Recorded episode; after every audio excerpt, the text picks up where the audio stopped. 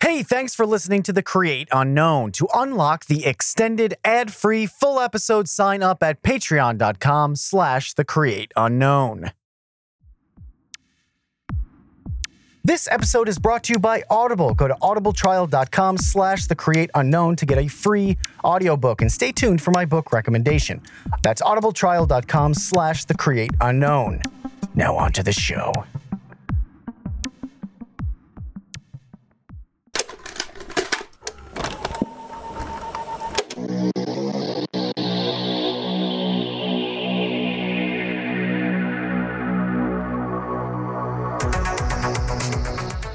Cool. All right. Hey, welcome to the Create Unknown. I am Kevin Lieber. With me, as always, is Matthew Tabor. And with me here on the TV wall is William Osman. is William Osman. Yeah. How did you know? How did you know who you were? That's amazing. Um, it's yeah, a lot of practice. Well, William, I'm so excited to have you on the show. You have been a highly requested guest. Yeah. By the Really? way, yes. Yeah. You're extremely popular. Like we have a problem because you're in the Discord server. Because i- i- like Yeah. at least once a day, somebody wants to tag you, and i- we have Uh, we have like a self-appointed cop in in uh, Kevlas who reminds people not to tag the rich and famous. So Yeah, the tags. The tags are bad. Yeah. Like I, I've pretty much muted everything because it's like I, I still only know how Discord works to like a fifty percent level, and so it's really difficult to tell like when it's dinging off. Like I'm like I don't know what's happening. Like is this is this a tag? Is this you know a new? I don't know. So I've sort of just given up and muted everything. but people bring you up so often and they could be talking about virtually any subject and somebody will be like william osman should drop that and see if it breaks That's totally true. And I'm I That's one of the, the things that I love about YouTube, maybe the thing I love the most is just kind of like the emergent creativity and weirdness that never would have existed without YouTube.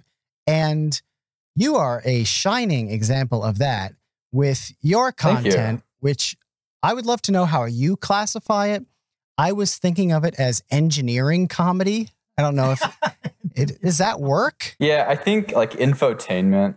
I, you know what we learned, or what I've learned, is that people don't like education. They don't like to feel like they're being educated, and so you have to entertain them, and and you it's difficult to do both, and so that's why I sort of. I don't know. It's like a middle ground, right? Half education, half entertainment. Mostly entertainment. You try to like, you know, education. I don't know.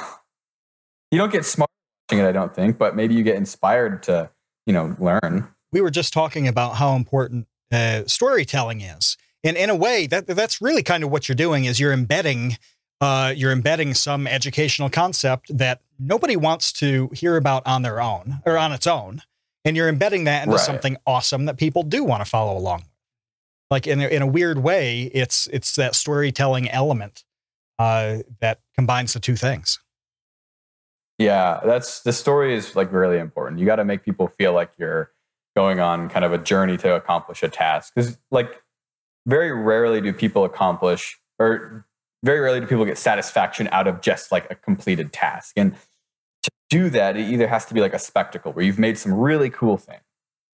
But the problem is making really cool things can be exhausting and you don't always make a really cool thing. And a lot of times it can just not work. And then you have not a very cool thing. And so if you can tell a good story about something that's easier to accomplish, you can make it even more entertaining, if not, you know, maybe just as entertaining, if not more entertaining. Um, and I, does that make sense? It's like you either can try really hard to make a really cool thing that people just naturally want to see, or you can tell a really good story about something that's a little bit easier to manage. We're really going down that route of like, how can we find something that's easier to accomplish, but also is a good story that people want to watch? So do you make like where do you start on a video idea? Like, here's my question. I'm going to be highly specific about this. Do you start thinking, Yeah. I want to uh, do something with electricity, or do you start at the story side, like I want to shock my roommate to death? I, I think I, I think we start like the the foundation of everything. They're like there's some form of purpose, and the purpose should be why I want to build the thing, but sometimes the purpose is just like this is something I think is cool and we'll come up with a purpose. Like, what is the motivation? Because if you have a strong motivation, everything just naturally happens. Nobody questions that. Nobody, it's just like, oh, I get it. He's trying to do this thing. He's trying to accomplish this task or solve this problem. And so a lot of times it'll stem from a problem that I have, or like will make up a problem that I think is interesting. And a lot of the time it will kind of, I don't know, if a project is something I want to do, but I know people won't click on it, I won't do it. So it has to like fill a handful of requirements of being something that can be a good story. And being a good story usually includes that problem statement. What's the problem? And then how clickable is it? If everything lines up where it's like, okay, there's a good motivation, it feels like it can be a good story, it's not too difficult to accomplish, and I think it's a clickable topic. I mean, that's that's sort of like the, the perfect combination of everything. What's the the longest so far that you've spent on one video? Um, like that I finished or that I haven't finished because there's definitely. How about both? I don't know. so I started working on something that was a, a machine to kill flies, uh, and that was I think a year ago, almost a, a little under a year ago. I started working on that and it's a lot of programming and it's just like something that consumed too much time and then it started getting into winter which it's like now we're getting into fall again and so i like paused i delayed and decided to wait until summer which is where like google trends shows like the highest search for for uh, how to kill flies or just flies in general and um, that one's been postponed who knows now it'll probably go to next year i don't know it's just a lot what are some of the elements but, of that like, is there a laser so that, that, that, that detects? Yeah, them? so there's a laser. Okay. Right. So like if you've ever if you've ever like chased a fly, like trying to kill a fly, because like flies are, you know, they're not the the worst thing environmentally. Like I don't really, you know, I don't know anything about this stuff. But like flies suck, right? And people try to kill they fly in your face, you know, they get into things and make your house gross. And like they're not great inside. Like this, you know, the goal is not to kill all the flies, it's just to get rid of a pest inside of your house. And and also science. Like it's mostly for for science for fun. But the, that's the problem statement. It's like you know, there's a fly infestation in my house. How do I get rid of these flies? I can't catch them; they're too damn fast. So I built a machine to do it instead, and and that consists of. Uh, it's kind of inspired by the mos- like mosquito killing machine that cropped up like ten years ago. I don't know if you guys yeah, remember yeah, that. I totally it, remember that. Was that that was specifically to deal with malaria, wasn't it? Right, yeah. exactly. I mean, well, I think mosquitoes in general, they cause a lot of problems. Yeah. And so something to kill them to keep them out of places where they shouldn't be without having to use like netting or like really, uh, you know, stuff that interferes with your kind of standard of living. Chemicals, DDT, isn't that the one? Yeah, DDT. Yeah, DDT is old. That's old. There was some yeah. video about how they get rid of mosquitoes in Disney World. That was really good. Yeah. I'm sorry. Now I'm just thinking about mosquitoes. yeah. I mean, it's kind of the same thing, and the same the same solution is to use like a high speed laser, like a, a galvo, which is like um, a, a, magnetic coil or a coil of wire that you push the current through, and then that rotates this little thing. You know, you ever like see like the old like current meters on like a, a dashboard where they kind of like twitch and move around like, a or something. Um, so it's it's similar to that. It's identical to that, and so you can tell the galvos an X and Y galvo to like position to this angle because you, with a camera, detected a fly over here. It'll point the laser in that direction and then zap them. How strong of a laser do you need to murder a fly? I I googled it, so I, it's amazing what you can find on YouTube. So I, I was because I was curious of the same thing. I'm like, I don't, you know, do I just buy the biggest one I can get, or do I go on Google and search for like killing bugs with lasers? So I found some YouTube videos. It's a little bit like why did you film this and post it? But you know, it was good research. And uh, I think like a couple hundred watts is probably funny. So I got like a 500 milliwatt laser diode. So what happens if it misses? I mean, it, I'm not burns the wall behind it. it just burns the wall. this like if we're if you want me to clarify, this is not safe. okay. In fact, I would say it's dangerous. would would you wear like any sort of like uh you know, reflective hazmat suit or something? Uh, just just like like eyewear. I bought a bunch of laser goggles. Okay. Yeah, does the reflect like it'll burn you, but it's like you just got to watch out for your eyes. You're just searing your forehead is fine, but yeah, five five hundred milliwatts is like a lot, but it's not like a lot. so it's not going to burn a hole through your body. No, it's not going to burn a hole through. you. It's just going to like it's going to hurt and maybe maybe a second degree burn. I Okay. I burned myself. I burned myself once with my big laser that I don't have anymore because it burned. But uh, Oh. kind of full circle. But uh, that was 80 watts. So quite a bit stronger. Yeah, it's like 5,000 times brighter than daylight. Wow. And and it burned you how? Because you just wanted to test what it would do to your Uh, arm, or like what was the Ye- scenario? No, I, I, w- it was a mistake. I actually have a lot of stories. I don't know if I've. Well, anyways, uh, What was that? lasers are lasers are scary Uh-huh. uh, because it's a lot of energy in a really small space, and it kind of will just go. And uh, so I burned my finger because I was adjusting the mirrors on my laser cutter because the laser tube sat in the back, and so you have to bounce the light to the cutting head, and you have to adjust the mirrors to make it so that it goes like everything's super parallel. And so I would I was adjusting, and then I would test fire the laser. Then I put a little piece of tape over, and it would leave like a little brown mark, and I knew where it was hitting. That's how you tune it. And so I was like adjusting the mirrors, and then my like I would relax, you know, like pull my hand away, and then test fire, and then do it over and over and over again until I could kind of guide the beam where I wanted it to be. And my like at one point when I was doing it over and over again, I sort of like didn't pull my hand out into a little test fire, and it immediately left like a uh, a mark on my thumb about the size of I don't know, maybe like three millimeters, four millimeters, completely black. Whoa. So you got charred. You got like fine tuned Yeah, charred. it, it was it was a surface level third degree burn, so it didn't burn like deep into it because I could I basically just wiped it off, but it basically completely charred a very very small layer of skin. Are are you the most dangerous YouTuber? You think that's a fair? Uh, no, I think that's that's Colin Furze or Styropyro. Styropyro is pretty bad.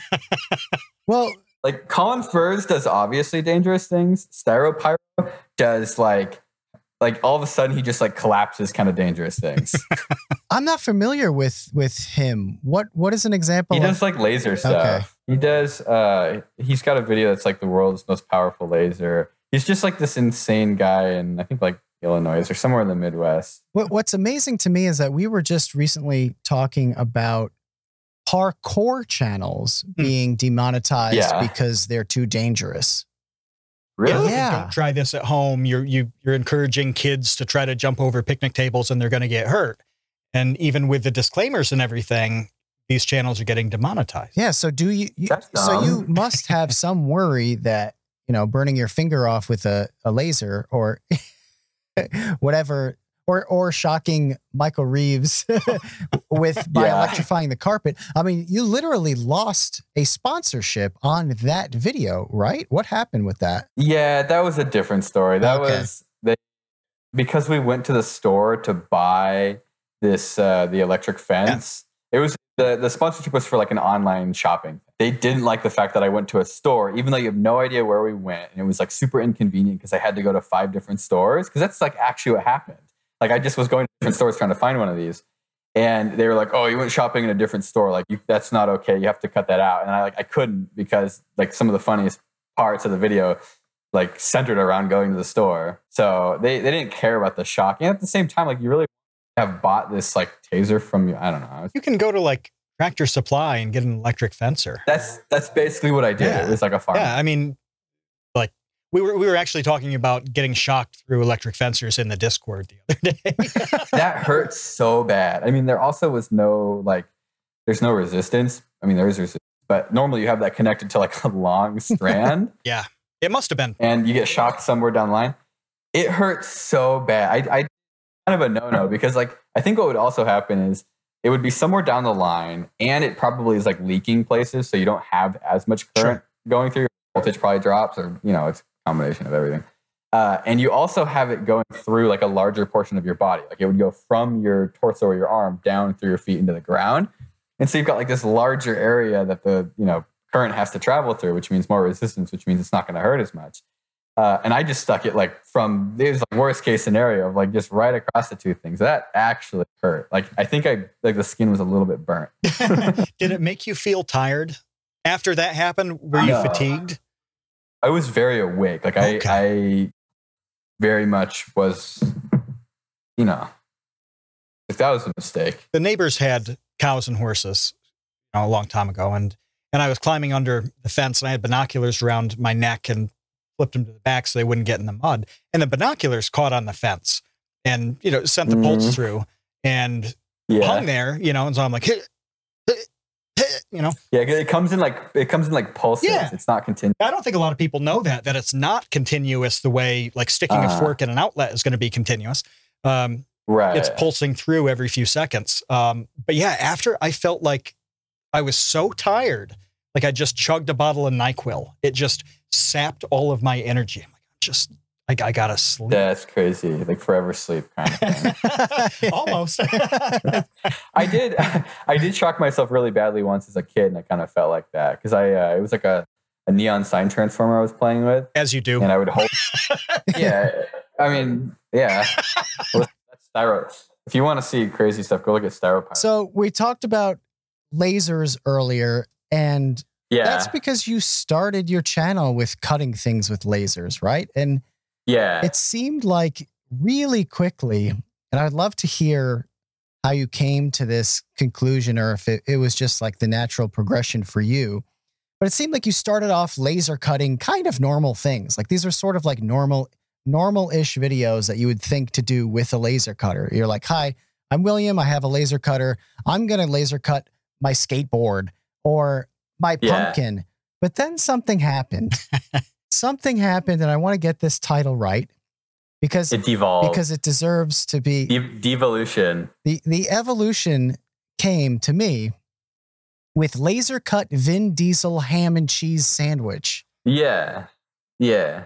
For those unfamiliar with what this is, please first describe it and then also like what? So uh, it's a statue made of ham and cheese uh, of Vin Diesel that was no, that's just restating the title in different w- word order. Okay, so we took ham and we took cheese and we cut it with a laser cutter and made a statue of Vin Diesel. it really is Um, self-explanatory, isn't it? But why? And and and because that was the first video where I feel like you were coming into your own, if that makes sense. Yeah, so we, I mean, I can give you some some backstory. Uh, the the channel originally was inspired by the likes of um, applied science, like Ben Krasnow, uh, a guy on on BattleBots who had a blog named Charles Guan, who's uh, Overhaul is his robot, um, and just sort of consuming content that other people were making from like you know like a blog like Charles or like video science like applied science, and I wanted to make something that was more serious to promote myself to employers. Like, here's my portfolio. I have a you know blog, a website. I can document things. I can take pictures. Like, I can make stuff look good. And here's the stuff I've made. And so the videos came after the blog. The blog was just you know my name.com. And then I transitioned into making some sort of like video segments of what I was doing to help sort of showcase the projects and I don't know, I just like be more professional, I guess. Uh, but I had been doing YouTube for since high school. I think that may have been five, six years after graduating high school, and I had a, a channel where we made sort of more comedy sketches and just like really stupid videos with the like goal of being entertaining and, and funny. So the sciencey stuff started as like more professional and more serious, and it slowly transitioned into some of the more silly, fun chaos that we had done early in our like YouTube unsuccessful YouTube careers. So I don't know. I mean, uh, does that sort of make any sense? Is it like it started off as being more professional because it was literally for the purpose of getting a job, and then it, you know, d- downgraded, it devolved into more silly science of like what's entertaining, like what's insane, what's something that no one's ever seen before.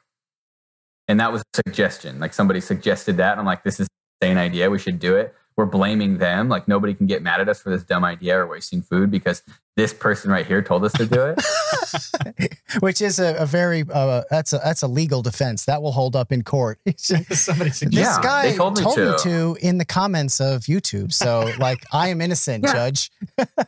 Correct. But I I love how you married the series. You, you you were doing something really serious, and then you were doing something really silly, and then you Yeah. combine those two things into something that was half really serious and half really silly.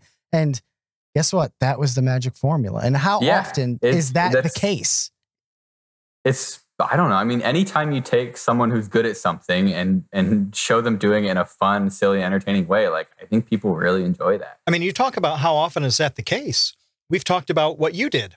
You did goofy comedy videos, animations, things like that for a long time.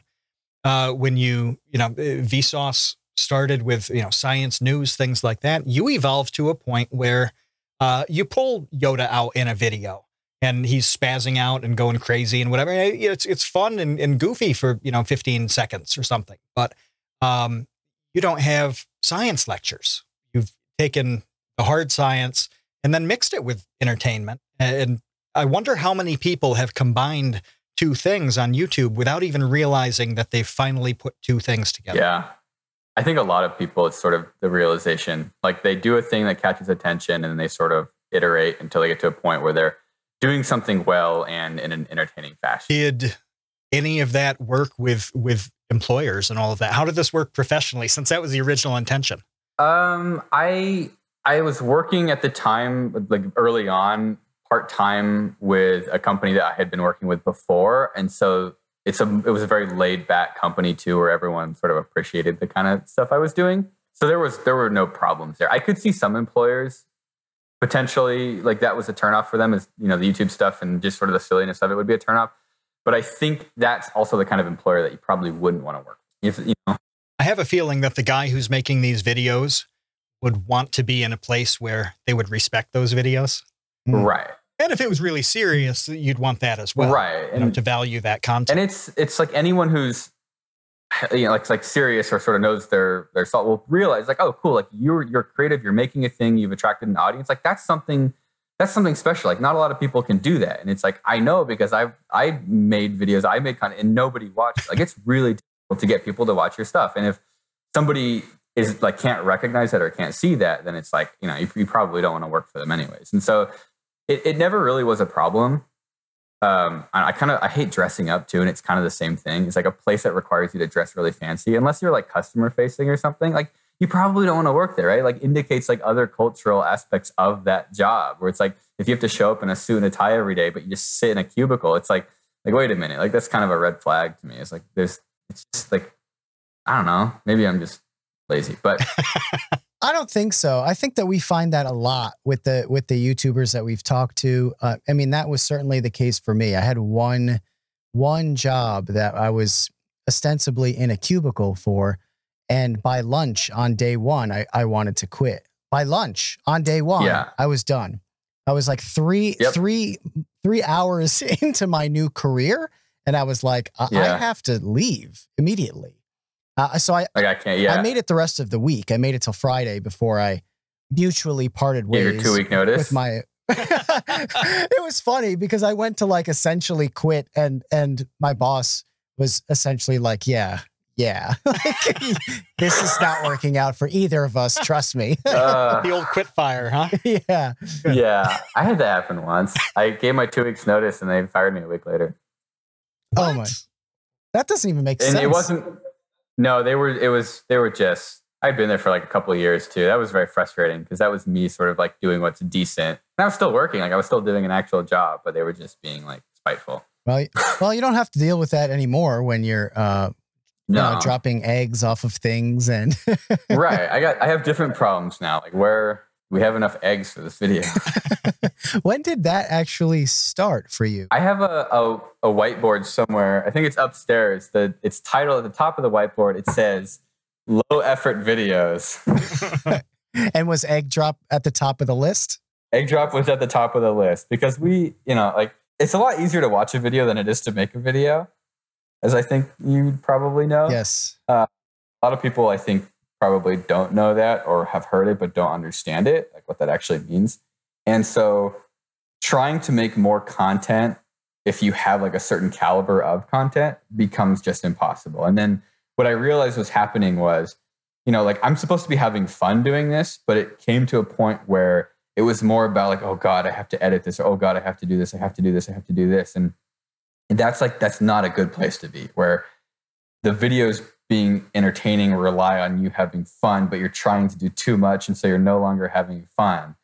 And so what would happen is I would just start missing. I would like weeks, you know, wouldn't post, or I just would get demotivated to to work on stuff, and um, or just sort of stuck at like a point of the video making process that is less fun than the other parts. And so I'd been thinking for a while, like, what can I do to try to help buffer the normal video schedule? Like, if that way I can spend two weeks working on something and have like a video that takes a couple of days to finish or like a day and a day to film and edit that can sort of fill the gap that is you know still good but doesn't you know like burden me or make me you know like it keeps me from burning out basically and that was sort of the first in in some of those experiments of like what could be like a lower effort video to help buffer some of the, the bigger videos out. What I love about the egg drop is so so not only does it accomplish that, you know, it, it allows you to spend more time on other videos while also, you know, freeing you up to have an upload in the meantime.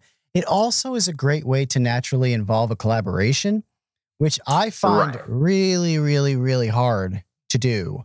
Collaborations suck. Collaborations are bad. They always perform bad.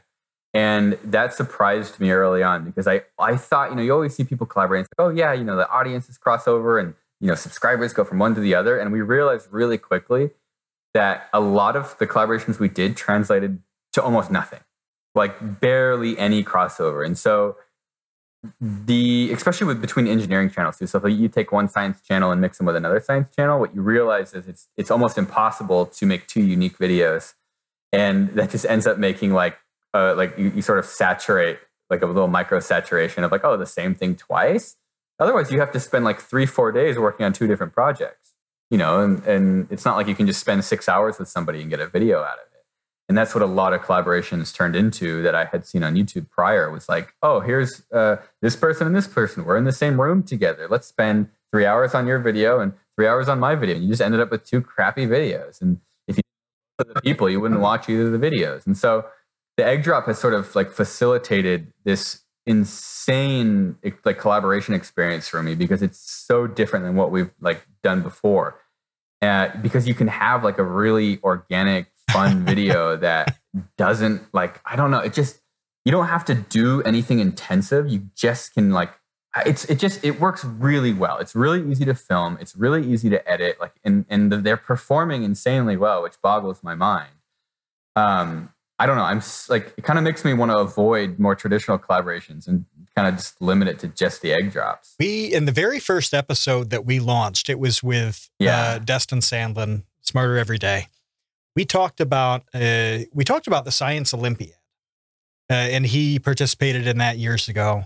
Um, I did, and I I was so disappointed because they did the egg drop in New York State for years and years. It was a staple, and like it, all the science classes did it for fun, and uh, they also had you know, that that competition. And uh, the moment I got to be able to finally participate, the state dumped the event why did they get rid of it? They eh, they drop uh, ones that have been around for a while, especially if they can't. Yeah, I say there's something here. They've got them. something. yeah, the egg dropped.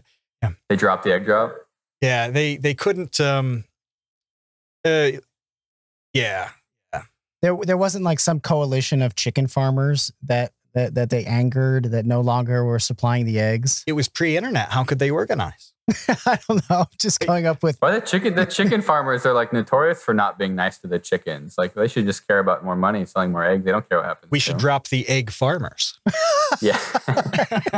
we always joke about like, what if we just put the egg in your mouth and jump off? off the... That'll be the final episode. yeah, the final episode. That's terrible. I have a feeling it would still break. uh, you or the egg or both. Every, I Everything. Mean, the whole, the whole thing. The whole thing, yeah. Bones, shells. Like as your jaw's like getting ripped off by the concrete, just gonna shear right through. All the yolks are gonna come out. yeah.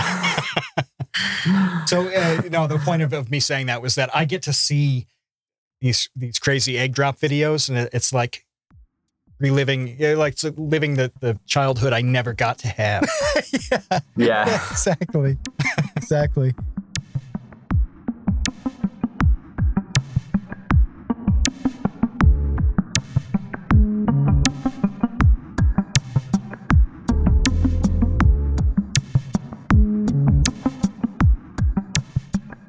You know that millipedes only have like 750 legs? Milla, 1000. It's like the person who named the millipede was just was just guessing. They were like, "Hey, hey Frank, look at this thing. Look at how many legs it has. How many how many think how many think it has? Oh, it's got to be like a like a thousand. Are you sure? Because we're gonna name it that, like a thousand legs, like millipede, like millipede. Yeah, yeah, yeah. I, I counted. I, I promise. It's it's like a thousand legs. Freakonomics is a book that you can listen to. You know, Matt, uh, he mentioned it uh, a few podcasts ago, several podcasts ago. But it's it's a great book because it, it's really an approachable way of getting into economics and kind of how to see the world differently. I mean, if you like Vsauce 2, you would definitely like Freakonomics, I think. And you can listen to it by going to audibletrial.com slash the create unknown. You'll you'll help support this podcast and you'll also help support your brain and kind of seeing the world through interesting data. Do you like data? I, I like data, not just the the guy from the, the kid from the Goonies. Although I love data from the Goonies, but data as like a way of measuring things is great. And if you like that, you want to go to audibletrial.com slash the create unknown, get freakonomics. Listen to it. You'll learn a thing or two or a thousand.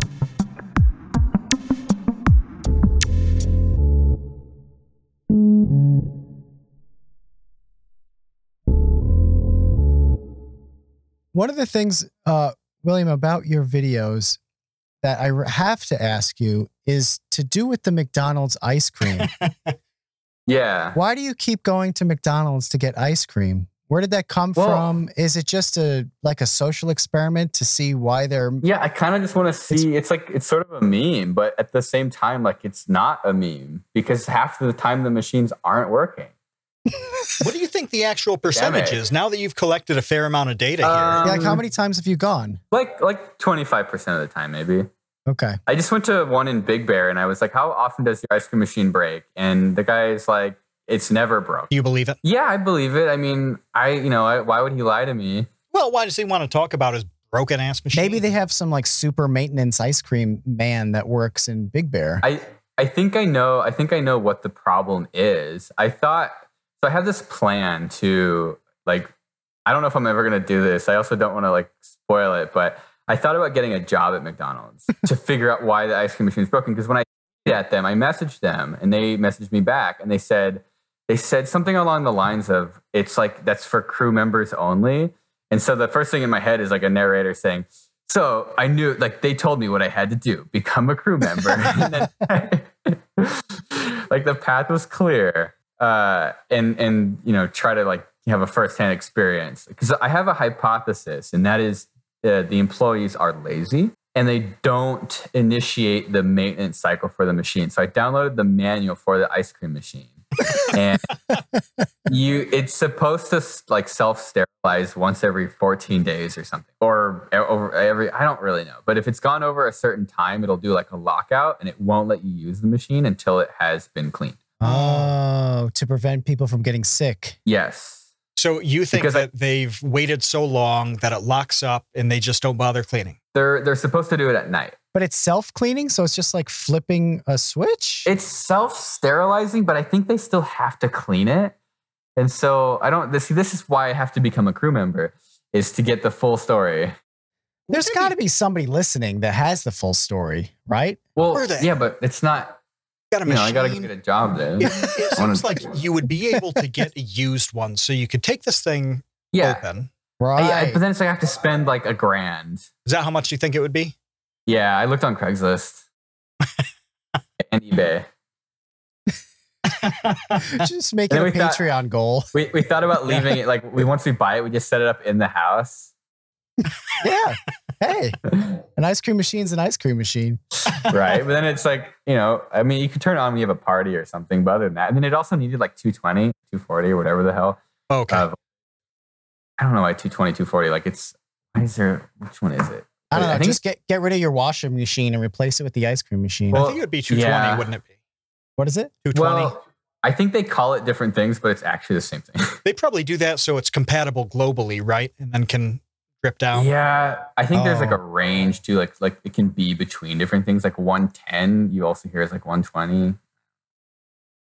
But uh, yeah, so we would have to like run an extension cord from the garage, which we could totally do because if you're not going to use it all the time, you could definitely run an extension cord. Well, I for one vote that this happened. Yeah, no, this this has to happen. 100% vote that this Yeah. happened. I mean, either get the job at McDonald's, which I fully I, endorse. I was looking. Let's see this. I wonder where the McDonald's and McDonald's. I really want to do that. I just think that'd be fun because everyone loves to smack talk. You know, getting a job at fast food, like you know, like you're a loser if you work at McDonald's. But you know what? I bet you it actually sucks. I bet you it's a hard job. You know, I've known a couple people who work there. Uh, one guy is doing quite well on uh, maintenance uh, on some pretty heavy stuff in the Marines. Another one is he was he was in the engineering school uh, at at Boston U and uh, work, has worked at Intel for like 15 years. Uh, he's killing it. Um, Yeah. the other girl was uh, in Israel and she went on to study uh, some science thing. So, like, there's a pipeline between technical stuff, uh, engineering, all of that. There's a McDonald's to like STEM pipeline that nobody knows. Like I believe secret. it. Yeah, I mean, a job's a job. I mean, I, I- I was a dishwasher. I like that job. You just wash dishes all day, make sure that they're I think clean. it's, it's That's- yeah, that's it's just like an introductory job. Like it's a really easy or, or you know, I mean, relatively easy job to get without any experience. I think a lot of kids dream of things like, I want to be a spy, like James Bond level. You know, that's a different generation, but they want to work their way into some like nuclear secrets level thing. And we're watching you in real time here, Googling so that you can sneak your way into Mhm. Yeah. McDonald's. Do you think they would figure It's it out? of You think- like I'm a little worried. They probably don't do any background research though. Like I doubt they even Google you. I'll probably be fine. If it, just Somebody use your middle name. Yeah. What if somebody there like recognizes you during the like the process? So they're not going to be suspicious. Are you open to shaving? Uh, yeah, I could do that. I thought about shaving the top of my head off too. That would be pretty. Fun. Like a like a disguise, so it's just like a friar Tuck kind of. Like a like George Costanza. yeah, I need it, but I needed like a secret identity. So I just completely like demolished my hair. What was George Costanza's moniker? Fake Art Vandelay. Remember? Th- Was it, Yeah. he had his own disguised name. I think it was Art Vandelay. He was an architect. Um, that's just Seinfeld stuff. It's- But w- when you're talking about undercover stuff, I was wondering how you capture that footage because I'm watching your stuff Um, and you have this camera that's pointed up at you as if it's like in a belt or something. Like, what is that camera? Is it GoPro? I'm assuming. Oh, on right now? No, no, no, no. For instance, when you were purchasing the uh, electric fence or whatever. Oh, that's my phone. So I have the the Samsung uh, S10e. I got the the smallest one, um, and it has this insane wide angle camera on it that Mhm. you can just you can just like like uh, see. I don't know how I demonstrate this. I'm going to. I'm going to go to the normal. I'm going to go to. Oh, is that the wide? Oh yeah, this is no. This, wait, give me one second. That's that's like the normal camera, and you can switch to wide angle. Whoa. You can get like you can get a lot. I mean, the, it's there. like it's like right up to my face. And so you, if you just sort of hold it, um, like down low, you can basically get everything. Wow. So I, I just like because then it's also like I threw it on the counter. Like I actually think this is a, like a brilliant strategy because you just have your phone casually. It's recording like when you're in the checkout. You just throw it on the counter, and then you can get the audio or sort of like you know obscured video of of what you're doing. I mean, it's weird to film people, but you know it's No, that's brilliant Oh, because I'm sitting there watching this video thinking, how did he do this? Because I did a video about two years ago now where I attached, um, I wanted to do a shot where I walked around a grocery store with a camera on my forehead. I'm like, I Yeah. don't, I don't know how to do this without looking like a creep. Yeah, it Well- draws a ton of attention. So like you could just you could just stick a phone in your pocket. I could Like, just hold it and and, and You could just hold it was, too. I was like looking at my phone. Yeah. Well, let me tell you what I did because it was really horrifying and and creepy, and I subsequently just kind of sprinted through the store uh, before anybody knew what was going on. So I got, I had, a, I got a GoPro. I got the head strap. So I, so I'm like wearing the GoPro like a hat. Then I got like a really large, like beanie, like knit cap, and I cut a hole around the lens of the GoPro, like in my forehead, and then like put my put the hat down like this. So, but it was really obvious. Like there's like a GoPro sticking out. it was like this episode of The Simpsons where like Homer is trying to uh, spy on Apu or something. He's wearing like an oversized cowboy hat that has a camera sticking out of it. That was essentially uh, my solution two years ago. So I remember so of the- distinctly you telling me Sure. about about that setup, and you're describing the thing, and I'm like, part of me wants to call the police, and then the other part of me just realized why some people It- argue it against kinda- gender neutral. It reminds me. It reminds me of this thing that I made. the, the squirrel uh, Yeah. car, right? We just like you cut a big hole in it like that, and you're just walking around. yeah, yeah, yeah, just a big hole right in my center of my forehead with a lens sticking out of it, and I just like sprinted through the supermarket and so so quickly that like if anybody had seen it, I was already gone. And then I Wait, just got- why? Why did you? What were you doing with the footage? What did you need it for? oh, um, Was that the Lambrains thing?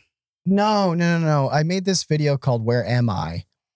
And it was just kind of this idea that I had where I don't know how to describe it other than I wanted to make sort of a pseudo poetic, I guess, video about like consciousness and like where you are in your head, like who, like where you are, like your consciousness, your thoughts, like where they exist. So this is giving the bird's eye view. Why did? Yeah, Why didn't you bring a camera into the store? Why didn't I bring a camera into the store? Why didn't you just like carry the GoPro by hand into the store? Well, because I wanted it to be like the whole point was that it was like seeing out through my eyes. So yeah, wanted it to because be even if you even if you wore like a head strap, what are they gonna do? Shoot you? well, I did. I just covered it in uh, uh, a beanie and cut a Oh, hole because it's it. like because it's embarrassing. well, because I think somebody definitely definitely would have stopped me like right away. They never stop you. Really? Yeah, Nobody ever says anything. no one says anything. Like very rarely. Like we were we were in a Target with like a big camera filming for the you've seen the the swearing Roomba.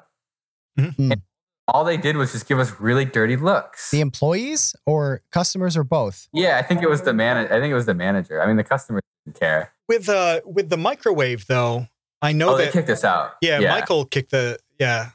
That, Well, they 'cause we were like they we were like setting up. We were like setting up shop in front of their store. And it, and it also looked like an explosive device. yes, Yes, I think that was part of the problem too. yes. Wait, That so mic- for those unfamiliar, why don't why don't you explain a little bit more about that's that video with the, the microwave? Oh, the microwave. So we wanted to, uh, um, uh, you know, you make a thing that you cook food with by screaming at it, and then you gotta have people use it. And so it's like, where do you find people? I don't know, Target. Target, and we set it up in front of Target, and then they kicked us out of Target. Yes, but let's start back at you make a thing that cooks food by screaming at it. Yes. Why? Where did that where did that come from? to- Um, I to think s- this was a suggestion for Michael. I think someone suggested it to him. That came out of his comments, didn't it? Yeah.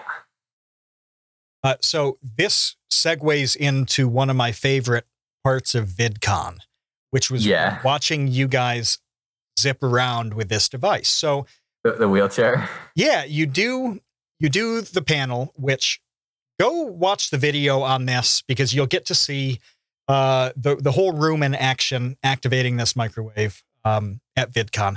But after that, you've got you've got the microwave, which again has all these wires and, and things coming out of the top. I don't even know how you got it past VidCon security in the first place. How okay, so there's. Um, I feel like I'm but. Uh, yeah, why not? Okay, if you can get it into the the uh, the shuttle, Mhm. that's it. Oh. I mean, honestly, no one says anything. Like, no one gives a crap, especially have the yellow badge. Like, they just, you know, everyone, like half the security that's working there, it's their first day. I mean, it's any event. Like, they just hire people. Like, nobody knows all the rules. And I think there's an implicit trust too that if somebody is given full access, eh, whatever they've got has a purpose and they can Right. be trusted. So, um, Right. yeah, so it's big, it's heavy because it's a microwave. Oh, I think looks- actually Michael brought it in a cardboard box because we were worried. About It was in a cardboard box. At Yes. the point I saw it, it was Yeah. after you guys had done it. So the top of the box was open. And you were hauling this in a little trailer attached to an A electric wheelchair. wheelchair. Yeah. But but wait, there's more. That isn't a normal electric wheelchair because you've got a remote control that controls that wheelchair. yeah. Yeah. that was okay. So that, I think I spent on that whole project like it's a really it's a it's a, a really robust motor driver that um, the the BattleBots guy Charles makes called Rage Bridge. It's way overkill for this, but it's really easy to use. It's really robust, and it's like it's like two hundred bucks. The wheelchair I paid like one hundred fifty bucks for. I think that whole chair cost me like three hundred and fifty dollars. And I've used it for so much stuff, and it just like keeps on going and going and going. Like it's indestructible. well, we eh, were in front of uh, one of the lounges that eh, oddly full access didn't have access to. Um, Yeah. You know the one that took the the black band? That was a YouTube lounge. Yes, Yeah. the YouTube lounge. Yeah, you had They that. were- I, I- didn't. They sucked. I was like, I tried to get like that was stupid. I complained to them about that, and the woman was like, "Well, I I set this up." Anyways, I feel like I'm whining about some. Well, what happens is eh, you and eh, Michael was there, and iDubbbz was there, and and you're zipping this thing around. Your Yeah. care, your caretaker is riding in the chair, Yeah, and there were maybe like three security that were at the front of this lounge thing. I think it was Uh, iDubbbz where, where we just trained into it, where it's like he didn't have a band. Yeah, yeah. Yeah, so it's like I had a band, he didn't have a band, which is stupid. like, oh, and, don't go uh, in, but hang out in front of it. Yeah, and nobody they just looked at us. They didn't know what to do because I was sitting in the front of the wheel, like in the chair of the wheelchair, and then he was sitting in the like the little bike kitty trailer behind it. I mean, like, what are they gonna do? Like, they're like, we. I think we broke them. well, you're zipping this thing around and just it, it's a big area there too. Uh, it's probably like 60 feet wide. The hallway is at that point, and it goes Yeah, as far as you can see both ways. So there's a Yeah. big runway. It was between panels, so it was pretty empty, and you're just touring around. You know, you're looking down at the thing, and it's zipping all the way around. Sometimes it gets close to the security, sometimes it doesn't. you know, it kind of gets close to some other people. Uh, and I start to notice that that security appears. Like all of a sudden there are like four or five guys, and they're just standing there. And then a few minutes later, like six or seven. And at a certain point, you know, I'm standing, I'm standing next to iDubbbz, and I'm like, yeah, there are like a dozen security guys here. and when we got here, there were three. but you hadn't technically done anything wrong. So how did it end? no, They- nothing. No one ever Nothing said anything happened? to us. No, I think they were probably just bored. If I had to guess, yeah, They were just watching. They were they, they were, were just waiting. watching. But but to contextualize this a little bit for those who haven't gone to VidCon, let me explain that nobody brings anything into VidCon. You don't bring so much as a backpack or a purse. I remember seeing a couple of people with with like cats and dogs. And the reason that they were allowed to have cats and dogs is those cats and dogs were famous. I swear. like Those- they had channels. they had like Instagram followings of like a Yeah. million followers, right? They were like famous cats and dogs. Did So you see you what had- we brought last year? It's even worse. No, what was that? Oh, a wheel or a, a shopping cart, electric shopping or electrified shopping. I- Into motorized shop. VidCon? Yeah, we had a motorized shopping cart in the VidCon convention hall. How did we not see this? And how did you get that in?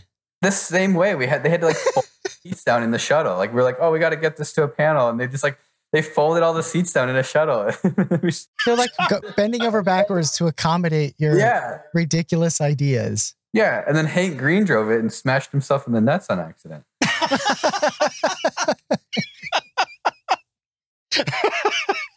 Well, it was awesome to see uh, you driving this thing around as if nobody was was there. The way I imagine like a kid goes to a public park to like fly a kite. It doesn't, you know, by default, like nobody should be around, so it's not going to get tangled, whatever. It was like that level of isolation with you. And then your caretaker was like on the phone having conversations, not knowing what direction this chair is going to go because it's being controlled remotely. And Yeah. it, it was like everybody is having the most normal day in the world.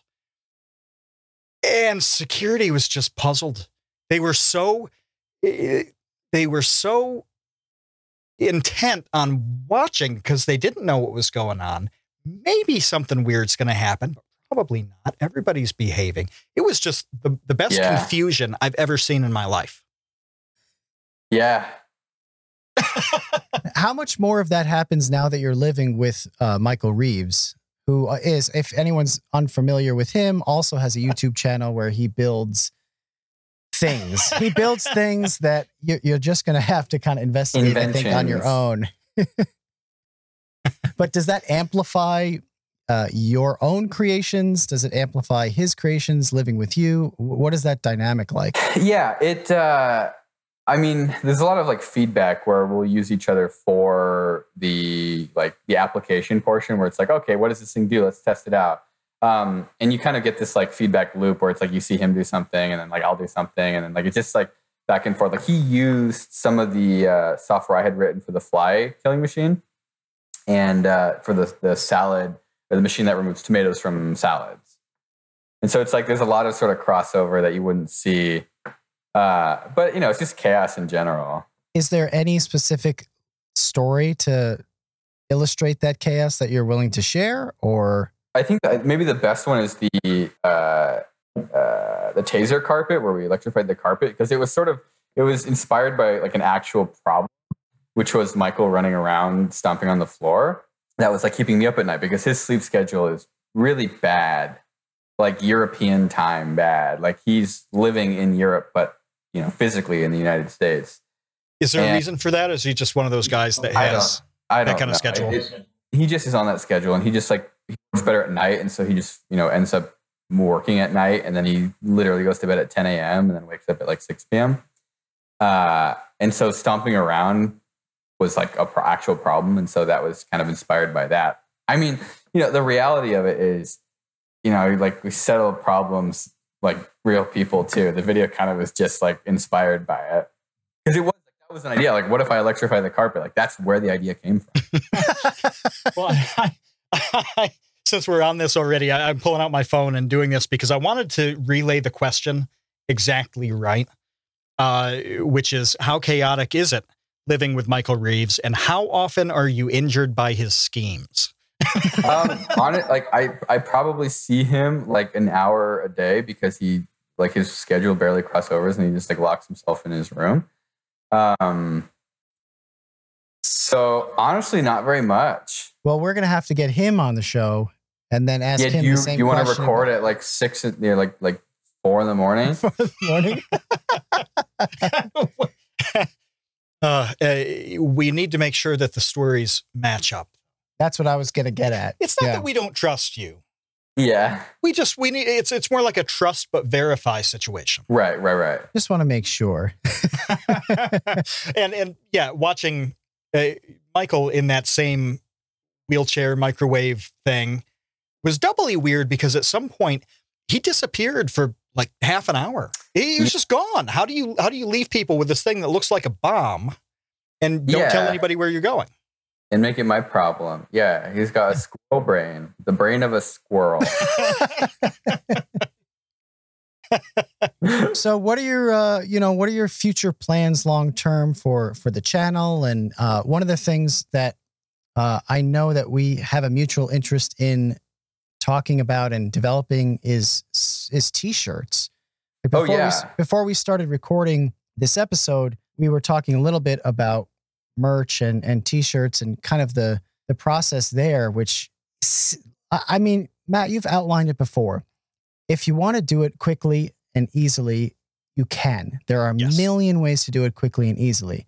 If you want to do it um, in a way that's more premium and tailored, I guess, to maybe your brand's expectations. Yeah, customized to to a level of it just it's just beyond like slapping something on a shirt. Right. It gets hard fast. it gets doesn't hard. Really, it becomes prohibitive prohibitive fast. you have too. you have to like ride someone so you have to like you know even if you send it to a company you still have to like be on top of it and once they print the shirt it's like that's it and they don't give you one it's not like you can get one made i mean you can but you're, it's expensive so it's like Yeah. i think i spent like with the, the have you seen our bread cat shirts Yeah, the inbred cat. So that's like a, a horrible, horrible design because it's like a colored, like a you know, basically like a like an image.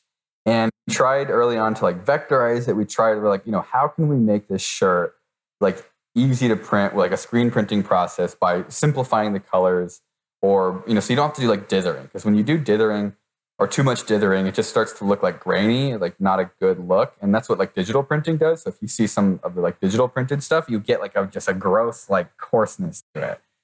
And uh, I think I spent like over two thousand dollars. I mean, it was like stupid trying to get this shirt printed. I printed it at three different places. The first one did okay, but the design was really thick. The second place, they're like, "Oh, we can make it thinner than that," but the T-shirt just like turned out like total shit. Uh, I'm still kind of salty about that because the shirts were actually bad. I kind of, I should have probably. But what do you do? You say, "Oh, here, this eight hundred dollars worth of merchandise or is like trash. Like you got to redo it for me." Like I don't understand. Like what do you do? Because that's a like you know when you do a whole run, like that's a lot. And uh, the third time we did it was um, through the company that DFTBA uses, and they did a pretty good job. It's not perfect, but it's it's the best I think of the uh, three. And it's frustrating because like it's still it's like I'm still like not quite happy with it, but I don't know if it can get any better unless I talk to someone who really knows what they're doing. Well, that's what I was wondering. What's the next step then? You've gone through this process. You're not happy with it after three tries. What would you do next time? I mean, I'm I'm I am happy with it, but what I want to do is explore sort of like other processes for making. So like there are digital printers, the direct garment printers that do a good job, but the problem is like nobody tells you what printer they have. And so you'd have to call and ask like what printer do you have? Like do you have can you show me pictures of some of the recent prints? Because if you don't if you don't know what printer they have or what their process looks like, like the direct to garment printing is wildly different. I mean, I I think the first, the very, very, very first batch of those shirts that we got back, we did through like uh, Custom Ink or the one with the squid logo, and the design was literally peeling off the shirt. It's I don't think people appreciate how many little details go into getting the merch that you want. Like you're talking about getting the printer if it's a, a, a direct to garment setup. right. You got to know the details like what printer are you're using. Sometimes you'll get kind of vaguish information on on the shirt model that's that's being Mhm. printed on, and it'll tell you something like tri-blend. But you know, maybe this company makes two, and one of them is 4.2 ounces in weight, and the other is 3.7, and that doesn't seem like a big deal. But when you have them in your hand, they feel different, and maybe you like one and don't like another. So Right. there are like 15 different details that you have to follow up. There's not a lot of standardization from place to place, so you never know. You got to run down the checklist each time. It's like doing Right. blood work, uh, like at the doctor, uh, like Yeah. annual blood work on each printer. It's And nuts. if you do it, if you do it online, it's even worse. If you use like a service like Teespring or something, if you do a single batch, it'll probably come out fine depending on what you're printing. But if you're doing something that's direct to garment, like you'll probably different things one time as opposed to the like the next because they're they're contracting with like different uh, you know print shop. You might And- get one here and then one over here and one here, and they all have different printers. And I would love to know, and maybe you know, in the in the Discord or in the comments to this video, some people will chime in with their experience. But I would love to hear from the audience on this. Like, is it something that like we are being hyper precious and paranoid about, like making the best thing? Do people care? Like, that's really what I I would love to crowdsource opinions on shirts because I really care. Like if I have a shirt that's really soft, that isn't cracked after the first time it goes through the wash, I'm really happy with that. Um, Right. if I get a shirt that when I open up the bag and it smells like vinegar, Here's like what that's is that? yeah, that, that's that's a is that? printing that's a printing process. Like there's that's like an on-demand printing process. But like this is my thought is if if somebody buys merch, you want it to be a quality where they would buy it again. That's a decent standard. That number one, you're happy with that purchase, and number two, the next time there's something that comes out, that person would want to buy. Right. Yeah. And I, and I feel like that's what, you know, uh, Hila does really well with Teddy Fresh is it's just like, it's, you know, like it's going to be good. Like, th- I mean, this print is awesome. I have a, I have a, a handful of their stuff. Like it just, it feels like a legitimate brand of clothes. It doesn't feel like something that was just ejected out some like mass print shop that automates everything. Like it, it feels like someone cared about this. And I think that's the goal is like make it feel like you cared about the thing that was made. You know, like sure the quality is up to par with like what makes you happy. Because otherwise you're you're devaluing. Like you're you're making, you know, it just I mean it's kind of it sounds stupid, but if somebody spends 25 bucks on a shirt and they feel like, wow, like the design is peeling off or it cracked immediately, like I don't know if that was worth 25 bucks. Plus shipping. It ends up being 30 bucks. Yeah, exactly. Plus shipping. And I've seen like there's a lot of shirts that are probably with shipping over 30, like 32, 33, 35 bucks. Like, you know. I think that's especially important too for people who are on YouTube because y- there's a different relationship uh, with with the person buying it. Like you actually Right. have a relationship with with that member of your audience Right. uh, in a way that like I don't have a, a relationship with TJ Maxx if I buy a shirt off the rack there. Mhm. Like if that shirt goes sour, you know, I wash it a couple times and it peels. Like I'm disappointed, but I don't feel like like TJ Maxx uh, like is out to fleece me. I'm just like, oh, that one was a bummer. But if somebody sells uh, merch that doesn't hold up or it disappoints or something like that, like you do feel like, well, hey, great, William just made nine bucks off me, and I've got something that that I hate. You know, like I don't think that YouTubers can afford to do that the way other people can. I don't think so. And you, I think of band band merch because I buy a lot of. Uh, uh, my wife and I go to, to a lot of metal shows. We always want to leave with something just to remember the show by. So I got this hat recently. My wife got a shirt, and there are a lot of metal bands that do this really, really well. Uh, Gojira, all the Gojira shirts that I have are awesome shirts. Uh, Behemoth is another band that everything that they make is so high quality that I feel like like DMing them and being like, how are you doing this so well? Like, how are you guys making these like really slim fit, uh, light, nice material, but like really uh, durable, nice prints? Uh, because I haven't seen YouTubers been able, like, we don't have access to that, and I don't know. yeah, you just you gotta find a place that don't know, like cares. Like I know I, I was talking to to Ian iDubbbz about some of his merch, and he's he's sort of had like some wildly drastic experiences because of you know he, he's just a significantly bigger um, channel, but he worked with a shop in Los Angeles that I think did a really good job where they were like working with him to make sure it came out. And, and I think like there's some uh, some discharge prints where they have a special ink that like bleaches and then redyes all in the same step. And it's like you know if you have someone who does all these things, who like runs the shop, who does a good job, who wants to make the customers happy, um, you know, like they're going to help you with this. And I think it's all that you need to do is you need to find the right place to do it. And like what I've experienced or what I've seen, not not from my own merch, but from other people's, is if you go with one of the like merch companies that a lot of YouTubers do, they don't care. They don't care. And unless you're making them a ton of money, they really like I there's just It's sad. Well, if you think about too, uh, the numbers that have to happen for a company to care, like right. It, it sucks that they don't, but at the same time, the margins on on shirts that aren't selling in tremendous volume is really low. So Right. let's say, you know, they could be uh, if you moved 100 shirts with a certain place, that might be like $300 of profit to them. And they they're going to give you that level of attention because they Right. honestly can't afford to go too much more than that. Right. You know, so so but I they kind also, get like, de- depending on who they're working with, like a lot of people are growing too. Like they're gonna, you know, they'll be bigger one day. They'll be able to sell more merchandise. Um, like you, you probably want to. I don't know. I, it's You'd think that somebody would jump in and say, "Yeah, sure, it's 50 shirts today, uh, Yeah. but in three months it's going to be 100, and in six it's going to be 250, and in a year it's going to be 500." And so I want to invest in you, build a relationship with you that'll pay off down the line. I mean, that's that's a risk too, though.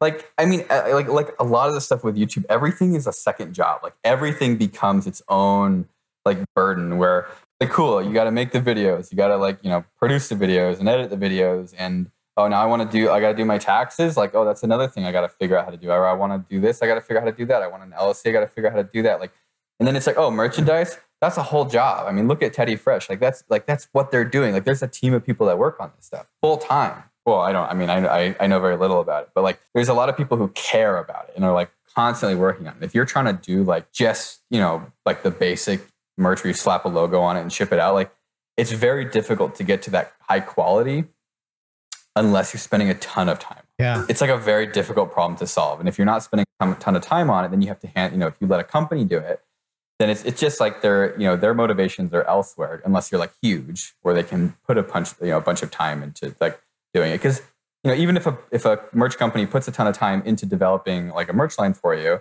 then you don't push it hard enough like oh I promoted it once or twice like then it's it's just it's like it's such a complicated thing where it, it depends on everything like you need to be doing a good job content wise to promote the merchandise if you're going to put a ton of time and energy into developing the merchandise. Like it just, it's tough. I'm so glad that you went down and that we went through all of these little details about just a t-shirt too. So by the way, this is a completely different game if you're looking at making something other than a t-shirt. Like this is one single piece of merchandise.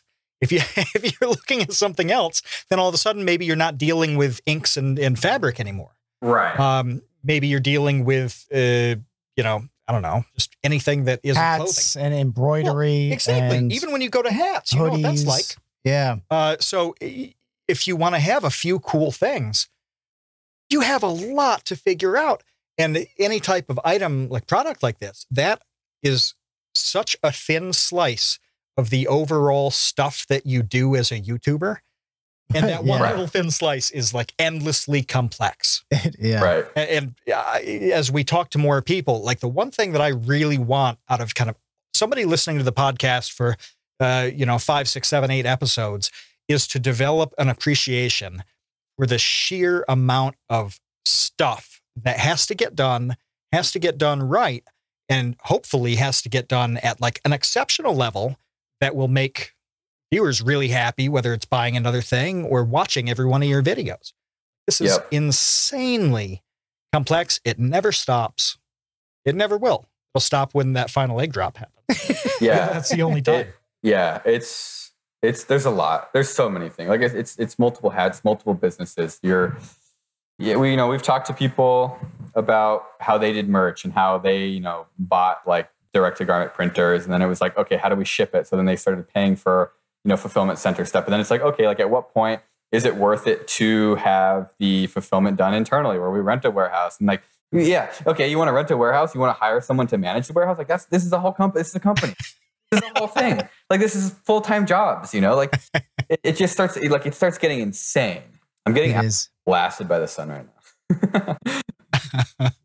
No, it's just the heavens shining down to Yeah. when you're talking about merch. Or Um, maybe it's maybe it's it's Michael with a an 80 watt laser. He just Yeah. woke up. He just woke up. and he's blasting you with he the actually laser he woke up earlier today than I thought he would have.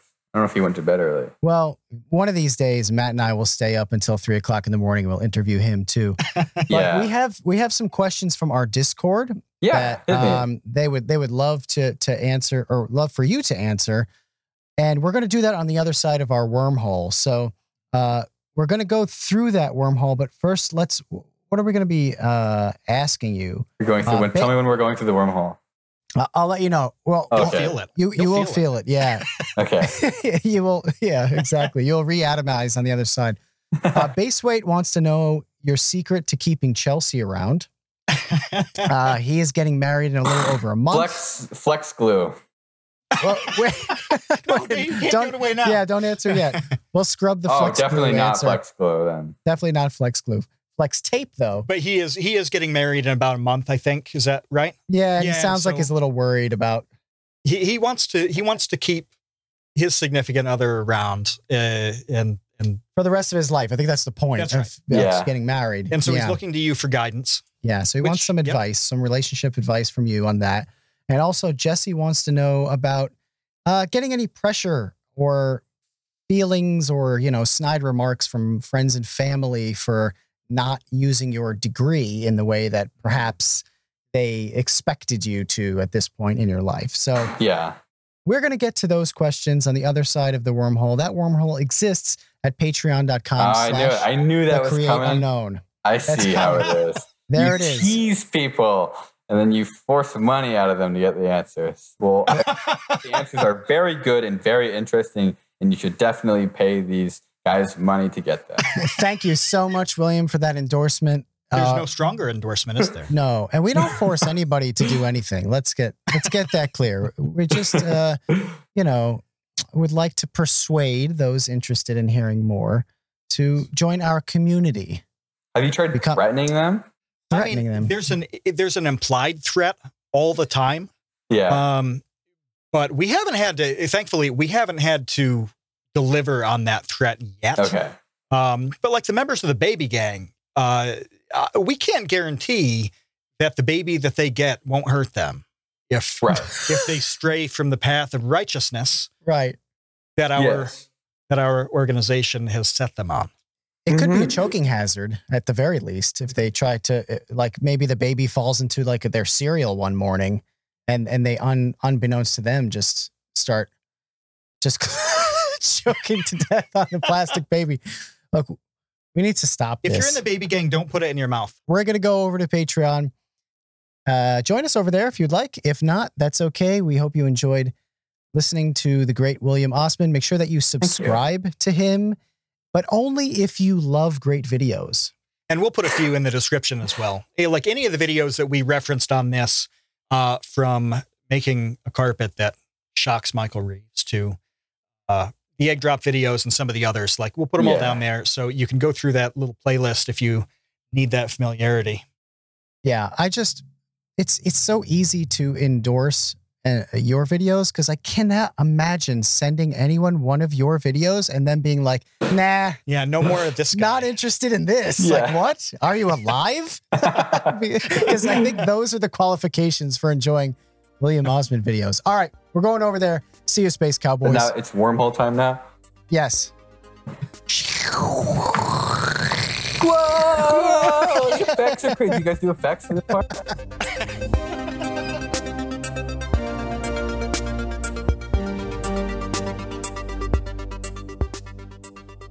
Hey, thanks for listening to The Create Unknown. To unlock the extended ad-free full episode, sign up at patreon.com slash The Create Unknown.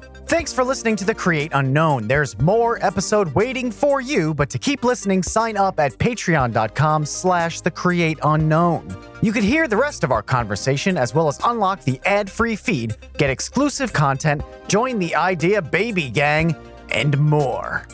So find us and yourself over at patreon.com slash the create unknown. Thanks for listening to the create unknown. If you liked what you heard, and I certainly hope that you did, please subscribe wherever you're listening to this podcast and leave us a review on Podchaser and Apple Podcasts.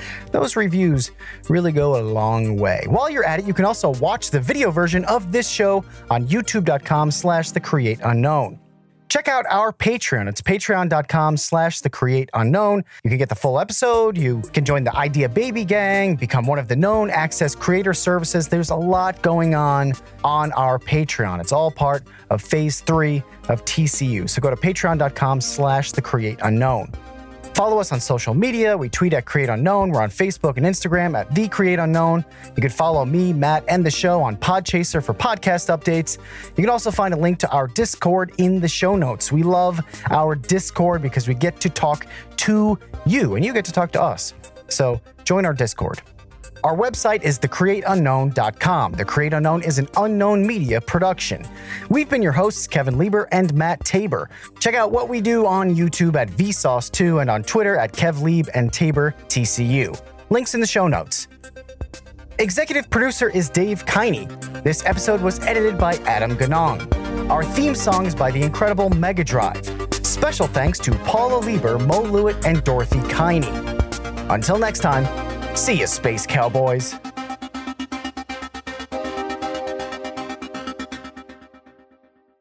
Patreon.com slash the create unknown. It's like an elephant for your ears. That makes no sense.